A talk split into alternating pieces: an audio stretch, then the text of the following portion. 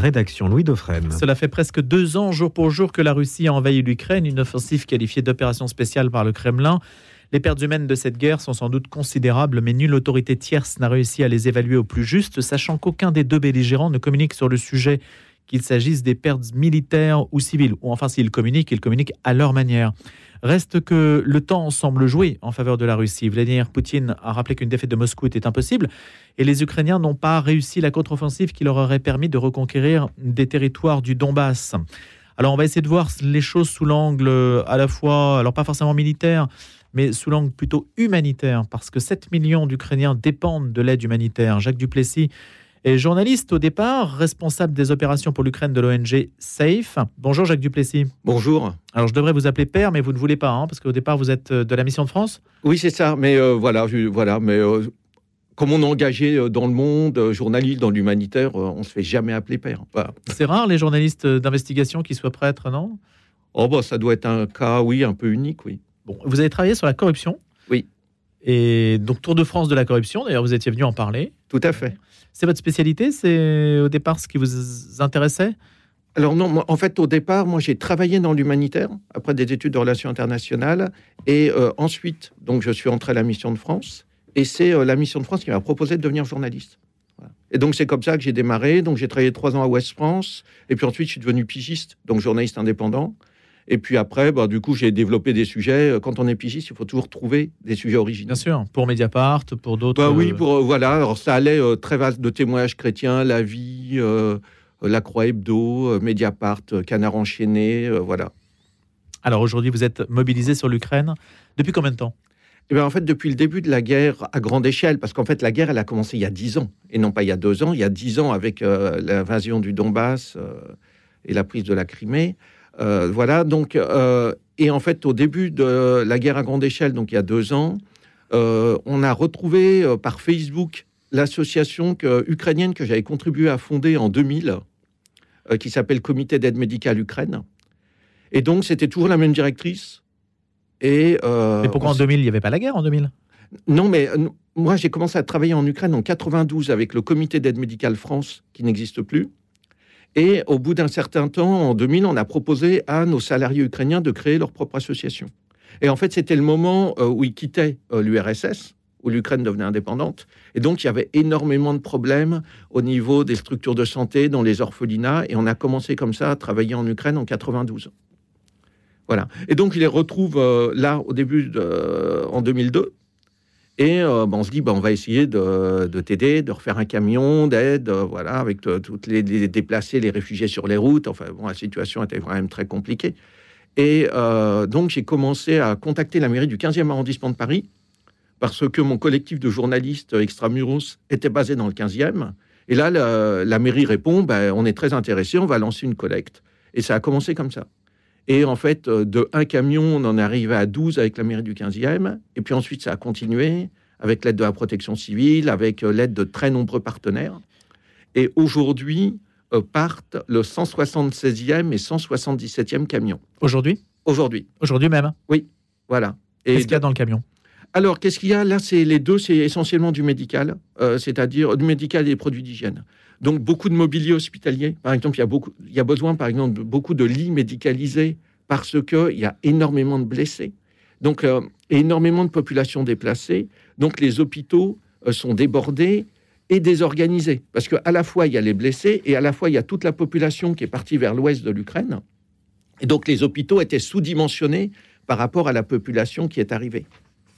Et aujourd'hui, quand le camion arrive en Ukraine, vous avez la garantie que ce que vous apportez accède bien aux populations Ah ben complètement. Alors, d'une part, donc, SAFE travaille avec le comité d'aide médicale, donc une ONG qui a 20 ans, qui a plus de 20 ans d'expérience. Donc tout arrive dans l'ouest de l'Ukraine, dans une ville qui s'appelle Oujgorod, qui est près de la frontière hongroise et slovaque. Et donc là, il y a des entrepôts.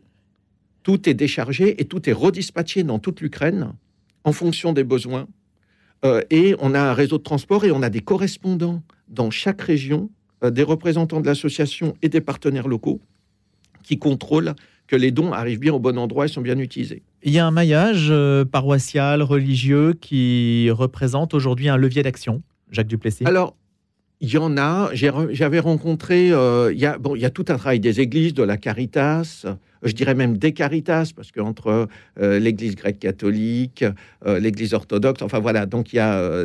Est-ce que les, chrétiens travaillent main dans la main? À la mission de France, vous devriez être sensible à ça. Alors oui, mais nous, en fait, nous, on aide essentiellement des structures étatiques. C'est-à-dire, on va aider, par exemple, les hôpitaux, des centres de santé, des orphelinats. On travaille avec plus de 60 partenaires locaux qui sont des groupes de volontaires, euh, euh, donc qui en fait soutiennent par exemple les centres où sont hébergées les, populations déplacées. Euh, je sais qu'on aide par exemple aussi la Caritas Kharkiv. voilà, donc, mais j'allais dire, c'est, j'allais dire, on cible là où il y a besoin avec les acteurs mmh. les plus efficaces et, et, comme je vous disais, beaucoup de structures étatiques puisque on se concentre, même si on fait pas que ça, on se concentre beaucoup sur le médical. Est-ce qu'il y a des hommes aujourd'hui en Ukraine, des hommes ukrainiens, euh, qui sont encore, j'allais dire, actifs, disponibles, qui ne sont pas envoyés au front Parce que, oui, semble-t-il, on envoie aussi au front des gens qui ont euh, dépassé l'âge. Hein. et, donc, il y a une forme d'épuisement des ressources ukrainiennes, c'est vrai? Alors, euh, c'est plus compliqué que ça. la réponse est non, il n'y a pas d'épuisement des ressources ukrainiennes. C'est même l'inverse. C'est-à-dire que, en fait, la mobilisation aujourd'hui, touche majoritairement des hommes entre 40 et 50 ans. Euh, parce que la loi, par exemple, ne permettait pas de mobiliser en dessous de 26 ans. Donc, paradoxalement, l'armée ukrainienne est plutôt âgée. Euh, donc, euh, et c'est pas la guerre de 14 où il n'y avait pas un homme dans les rues. Il y a beaucoup d'hommes dans les rues en Ukraine, contrairement à ce qu'on pourrait imaginer. Donc, ils ont des ressources, mais il faut qu'ils prennent les décisions politiques de les mobiliser. Et ça, il y a un débat en ce moment au Parlement euh, pour euh, pouvoir mobiliser des gens plus jeunes euh, pour tenir le front. Donc les jeunes ne sont pas nécessairement sur la ligne de front? Ah non, non, majoritairement, ils ne le sont pas très majoritairement. Après, s'ils étaient volontaires, ils ont toujours pu s'engager contractuellement, comme on peut s'engager dans l'armée. Mais en termes de mobilisation, la mobilisation était pour des gens âgés de plus de 26 ans. Et je vous dis, la moyenne d'âge de l'armée ukrainienne tourne entre 40 et 45 ans. Et comment expliquer, Jacques Duplessis, que ce pays ne soit pas autant mobilisé à travers toutes les énergies, les forces vives et les plus jeunes en particulier, alors que l'Occident, justement, est, censé les aider pour qu'ils gagnent ce conflit? Alors, il y a deux points. Euh, bah, d'une part, euh, il y a à la fois, j'allais dire, ils ne savaient pas combien de temps ça allait durer, euh, donc, j'allais dire, il y a des décisions entre guillemets politiques lourdes. voilà, une mobilisation générale, c'est quand même, c'est des décisions. Mais vous avez l'air de dire qu'il n'y a pas de mobilisation générale j'allais dire, euh, pas sur le, sur le papier. La loi est en train de changer. Il y a une mobilisation générale dans le sens où, les, par exemple, les hommes de plus de 18 ans n'ont pas le droit de quitter le pays, mais euh, ils ne sont pas forcément appelés sous les drapeaux. Et ensuite, euh, comme vous dites, l'Occident est censé les aider. Mais il faut savoir qu'une des, des raisons majeures de l'échec de la contre-offensive ukrainienne de cet été, c'est le retard de soutien de l'Occident. On n'a pas livré tous les obus qu'on devait livrer, le matériel arrive au compte-gouttes, et j'allais dire, c'est toujours trop peu, toujours trop tard. Et ça, c'est le gros problème. Donc, même s'ils ont les soldats, il faut encore avoir les obus et les canons. Et aujourd'hui, c'est vraiment ça. Ce qui leur manque, c'est des tubes d'artillerie et euh, des obus. Avant même les chars et tout ça.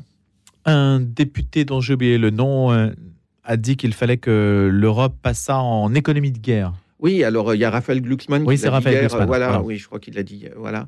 Qu'en pensez-vous? Moi, moi, franchement, je pense que oui, mais ça ne se fera pas. Parce que je vais dire, ça dépend ce qu'on appelle économie de guerre. Économie de guerre, c'est si on dit à Renault, euh, aujourd'hui, vous arrêtez de produire des voitures et vous allez produire des blindés. Bon, ça, on ne le fera pas. J'ai dire, le problème, c'est que là aussi, euh, j'ai dire, il y a beaucoup de discours. Oui, mais, si on était logique, on le ferait. Ben, disons que si on voulait vraiment aider l'Ukraine et qu'on prenait vraiment la menace au sérieux, parce que moi, je pense euh, que la Russie ne s'arrêtera pas à l'Ukraine qu'il y a d'autres pays qui sont menacés. Alors des pays faibles euh, comme la Moldavie, la Géorgie, qui ont des petites armées, qui sont des petits pays et qui pourraient très bien être les suivants. Et puis aussi, il y a toujours des menaces contre les pays baltes. Euh, là, euh, avant-hier, il y a eu des menaces contre des îles norvégiennes en disant que la Russie le revendiquait. Enfin voilà, on voit bien qu'il y a une logique d'expansion et de provocation. La Russie est une nation impériale, Jacques Duplessis. Est-ce que qu'est-ce que vous dites là-dessus? Est-ce que vous bah, avez vu, par exemple, l'interview euh, de Vladimir Poutine par euh, Tucker Carlson? Non, je ne l'ai pas regardé. Euh, je ne l'ai pas regardé, j'en ai eu, des échos. voilà, mais j'allais dire, c'est. Bah, Poutine refait, réécrit l'histoire. Enfin, c'est toujours pareil, on réécrit l'histoire, un mélange de fake news. un nationalisme exacerbé. voilà. J'allais dire, malheureusement, on en est là. Les Ukrainiens aujourd'hui, dans quel état d'esprit sont-ils? Comment voyez-vous, esquissez-vous le rapport entre Ukraine et Russie qui fait l'objet de nombreux débats L'Ukraine est-elle congénitalement membre de la Russie? Euh, c'est un argument euh, avancé d'un côté. De l'autre, il y a euh, oui, mais en fait, on est occidentalisé, on veut se rapprocher de l'Occident, donc on n'est pas russe. Qu'est-ce qui fait la définition? il, y a une, il, y a une, histoire, il y a une histoire ukrainienne qui est ancienne et qui est aussi indépendante de la Russie. voilà, donc j'allais dire maintenant, j'allais dire c'est l'Ukraine est un pays indépendant.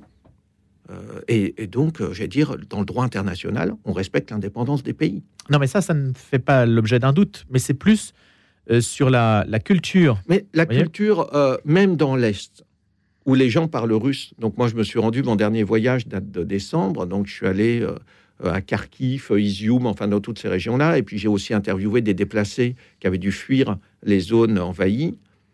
les gens ne veulent pas être russes. Et même dès le début, dès le début de la guerre à grande échelle. Mes, mes, premières interviews qui étaient euh, fin mars 2022, euh, les déplacés me disaient, alors qu'ils demandaient à faire l'interview en russe, ils me disaient, je leur disais à la fin, mais pourquoi vous voulez pas être russe? Au fond, vous parlez russe, euh, vous avez la même culture et tout. Et ils me disaient, jamais. Ils disent, nous, on est des gens libres, on a envie de vivre dans un pays libre, on n'a pas envie d'être annexé à la Russie. Et j'allais dire qu'il y a un désir, même s'ils parlent russe, dans les zones de l'Est, et qui continuent de parler russe, même si certains essayent d'apprendre, quoi, d'apprendre, de vraiment se mettre à l'ukrainien euh, en signe de résistance. Mais même la plupart des gens, ils parlent russe, mais ils ne veulent absolument pas être russes. La langue ne définit pas une appartenance nationale. D'ailleurs, hein. les Belges parlent français, les Suisses euh, en partie aussi. Et on peut très bien ne pas. Oui, oui, voilà. Mais, donc, euh, quand on dit les minorités russophones persécutées, et tout ça, même aujourd'hui en Ukraine, tout ça, c'est un, des argumentaires qu'on entend. la minorité russophone persécutée, c'est une blague. voilà. Dans, dans l'est de l'Ukraine, on a toujours parlé russe et Néanmoins, néanmoins euh, la Russie s'appuie quand même sur une revendication de populations qui ont estimé que le pouvoir ukrainien est allé trop loin à leur endroit. Mais ça, c'est de la propagande. Euh, j'allais dire, euh, c'est de la propagande. J'allais dire, les, les gens étaient toujours libres de parler les, langues qu'ils voulaient. voilà. Ah, c'est pas ce que vous disent justement les Russes. Ah, oui, mais je vous, dis, je vous dis, oui, mais ça, c'est, j'allais dire, c'est leur propagande. Quelle est l'attitude aujourd'hui de l'Union européenne? À votre avis, quelle doit être son, attitude? Il semblerait qu'il y ait beaucoup de paroles. si on vous écoute, c'est un peu ça. Il y a beaucoup de paroles, beaucoup de pas beaucoup de, Il y a beaucoup de paroles, beaucoup de retard. Euh, après, euh, voilà. Donc euh, après, il y a, il y a une aide économique qui est très importante. voilà, qui se compte en dizaines de milliards. voilà. Donc aide économique, pas militaire. Alors voilà, et il y a aussi un volet d'aide militaire qui est plus faible, mais en fait on a, on a un vrai problème, c'est-à-dire que l'industrie de défense aujourd'hui européenne n'est pas capable de produire. Et euh, donc tout le monde dit on voudrait acheter européen plutôt que donner cet argent de l'aide militaire à d'autres pays, mais l'industrie européenne aujourd'hui n'est pas capable de fournir ce dont les Ukrainiens ont besoin. Donc il faut en acheter aux États-Unis, il faut en acheter en Corée, il faut en acheter en Turquie.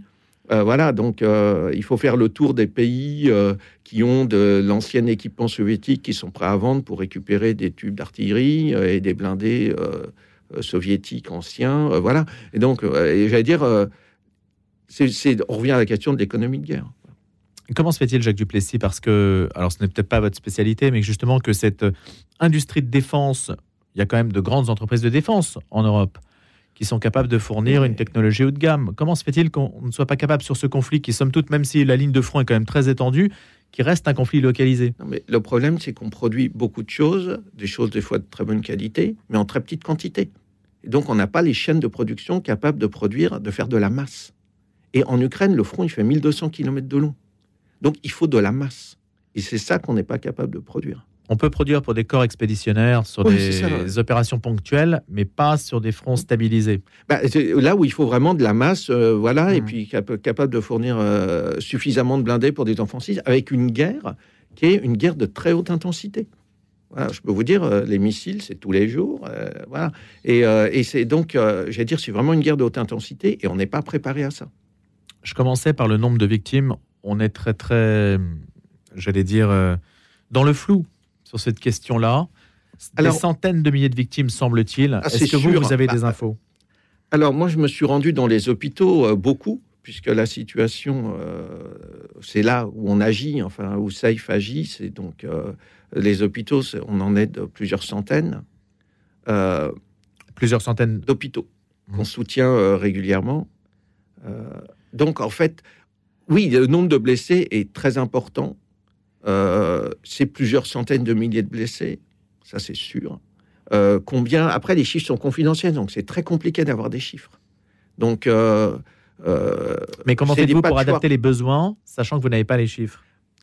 Mais oui, mais quand vous livrez, par exemple, en fait, le système, c'est que les blessés, alors les blessés sur le front, les blessés civils dans les villes, ils sont évacués par les pompiers, amenés à l'hôpital le plus proche. Mais les blessés sur le front, j'allais dire, ils sont d'abord stabilisés, ensuite amenés dans des dans des hôpitaux de premier niveau, où ils, sont, où ils restent, en général, ils font les premières opérations et les gens restent dix jours. Et ensuite, ils partent plus loin dans des centres de rééducation pour des traitements spécialisés, ou alors ils sont guéris et ils retournent sur le front.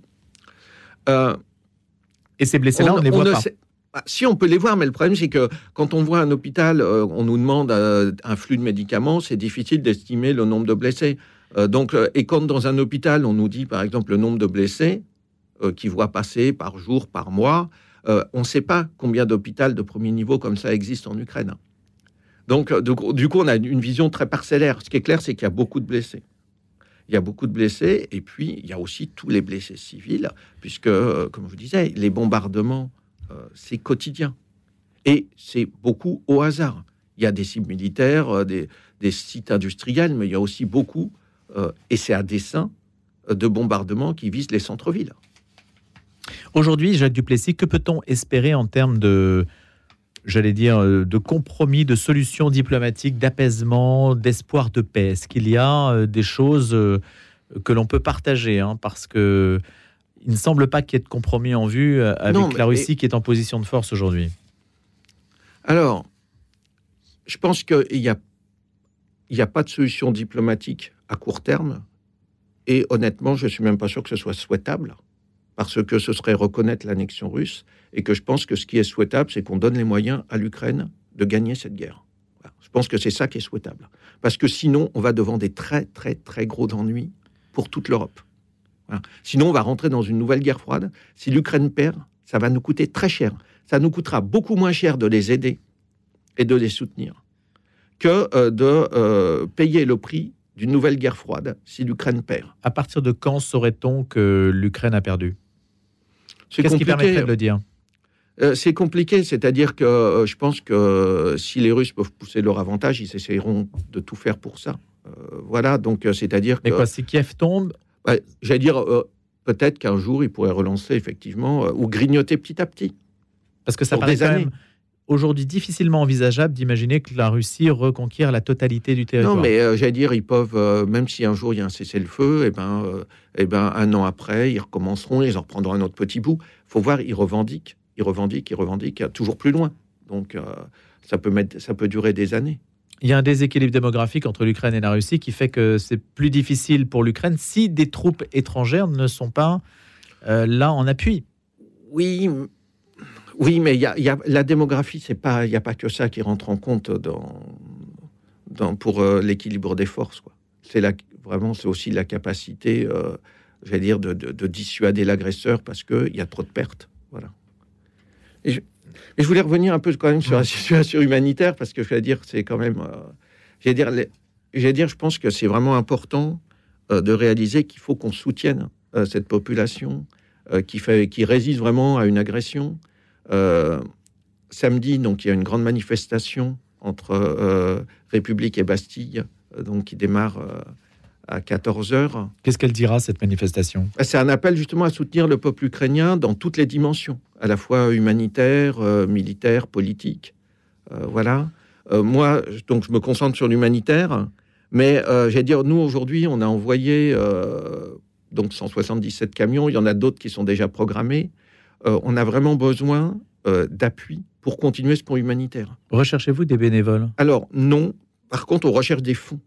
Parce qu'il faut savoir qu'un camion, aujourd'hui, nous coûte 3500 euh, euros en moyenne. Voilà, donc vous imaginez, c'est des gros budgets.